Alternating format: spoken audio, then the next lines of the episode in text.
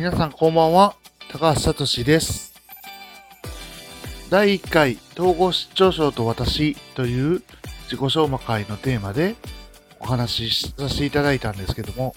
それに関するコメント返しやレターに対する答えをここで配信したいと思います。まずコメントから取り上げさせていただきます。あやさんからいただいたコメントです。病気はすごく辛かったと思いますが、それを乗り越えていい方向に変われたことは素敵ですね。はい、あやさん、コメントありがとうございます。そうなんですよね。病気ってすごく辛かったって感じるときは、まあもちろんあるんですけども、でも乗り越えたっていうのはね、それだけでもすごいいい経験だなっていうのを感じて、それに素敵っていうコメントを寄せてくださって、本当ありがとうございます。僕のようなものの、こうした統合失調症とか、まあ他、ね、困難なことに対して乗り越えてきたっていう経験を聞きたいっていうんであれば、いくらでもお話ししていくことは可能なので、もしそうしたことを聞きたいっていう方がいらっしゃれば、コメントやレターに書いていただけるととても嬉しいです。次はですね、レターをくださった方に対する答えを言いたいと思います。その前にレターを読みさせていただきます。はじめまして、岐阜、義理のお父さんですね。が、統合失調症です。高橋さんはどのようにして乗り越えられましたか？また、回復にあたり行ったことはありますでしょうか？というレターをいただきました。ありがとうございます。そうですね。もちろん、はじめまして、ありがとうございます。レターいただいただきまして。そうですね。義理のお父さんが統合失調症っていうことで、まあ、家族の方もね、とても気を使ったり、うん、する病気なんでね、えっ、と、まあ、どのようにして乗り越えたっていうことが、やっぱり、ね、なかなか治らない病だって言われてるんで、気になる方もいらっしゃると思うんですけども、僕自身はですね、やっぱり自分が、えー治そうと思って、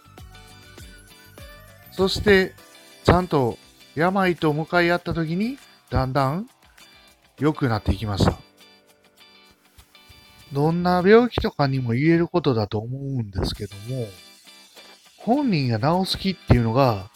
実は一番大事です。だから、どのようにして乗り越えたっていうかっていうと、自分が気づいて、いろいろ、まあ、試行錯誤した部分が自分ではあるんですけども、でも、まずは、まあ、病院の先生ですね、に、と相談して、薬の処方とか調整もしたりですね、あと、まあ、これは究極的な答えなのかもしれないですけども、えっ、と、特に精神疾患っていうのはね、あの、社会とのつながりを持つことで、だんだん回復に向かっていくことが多いんですよね。だから、僕の場合はいきなり結構ハードな仕事を始めて、それでそこで人の役に立ったってことを実感したから、だんだん良くなっていたっていう部分もあるんですよね。まずは何かしらですね、その義理のお父さんが、えっ、と、統合失調症で苦しんでいるっていうんであれば、うーん、できること、まあ、周りの方ができることっていうのは、本人が、まあ、本当に治すっていうところに立つっていうのに助けてあげるってことですね。そこに尽きると思うんですよね。で、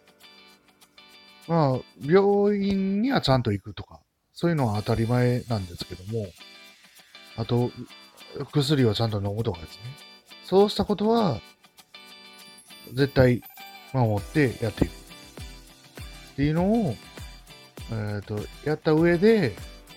えー、社会とのつながりをも、なんとか持てるように、本人に気持ちをね、えっ、ー、と、に認めてもらうっていうのが一番いいと思います。って言っても難しいんですね、本当にね。えっ、ー、と、僕も自分自身が気づくっていうのになるまで、とてもすごい時間がかかったんですよね。僕がそうしたことに気づいたきっかけは、一つは哲学者のニーツェっていう人がいるんですけども、その哲学者ニーツェの著書、サラトゥスタラっていう、まあ、主張があるんですね、ニーツェ。そのサラトゥストラの中にある、まあ、そうですね、人生を肯定するような考え方っていう時に出会った時に、こう、すごい元気づけられて、このままじゃいかんということを思って、なんとか立ち上がってですね、そこから復活していったということがありますね。そうした話もまた、うん、長くなりそうなので、まあ、詳しい部分は、えっ、ー、と、放送で取り上げることもあるかもしれませんけれども、まあ、そうした何かのきっかけで、やっぱり立ち直る、立ち直ろうと思うことが、やっぱり本人が立ち上がろうとすることが一番大事なんです。それができるようにサポートしてあげるってことですね。そして、また回復にあたり、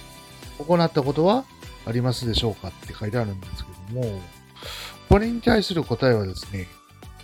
まあ、基本に忠実にってことです。まあ、病院に行って、まあ、主治医の先生なり、えっ、と、カウンセラーなりに相談すると思うんですよね。そうしたときに、何を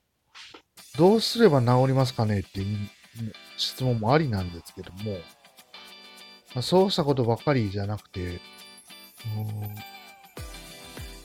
治ったらどういう未来が描けるかとか、そうしたことをイメージできるようにすれば、うん、いいし、まあ、そうですね。ま、まずは薬を必ず飲むっていうのと、えっと、薬の調子が悪で、調子が悪くなってきたら、まあ、そこで主治医の先生と相談するっていうことを、ちゃんとやった上でのことなんですけども、回復にあたって行ったことは、とにかく治すぞっていう心を持つことででしたね。はい。なんか精神論みたいになってしまうんですけども、そしてその後に仕事で役に立つっていう、自分も捨てたもんじゃないなって思えるようになってきて、だんだん立ち直ってって、ちょっと、まあ、一時期、僕の自身の体験を話すと、うん、薬をちょっと仕事始まって調子が良くなってきたんで、薬をやめてた時があるんですけども、その薬をやめてた時から、だいたい3年ぐらいして、また、すごい調子が悪くなってきた時期があったんですね。だから薬をちゃんと飲むってことですね。どんなことがあっても。そうしたことを行ってきました。はい。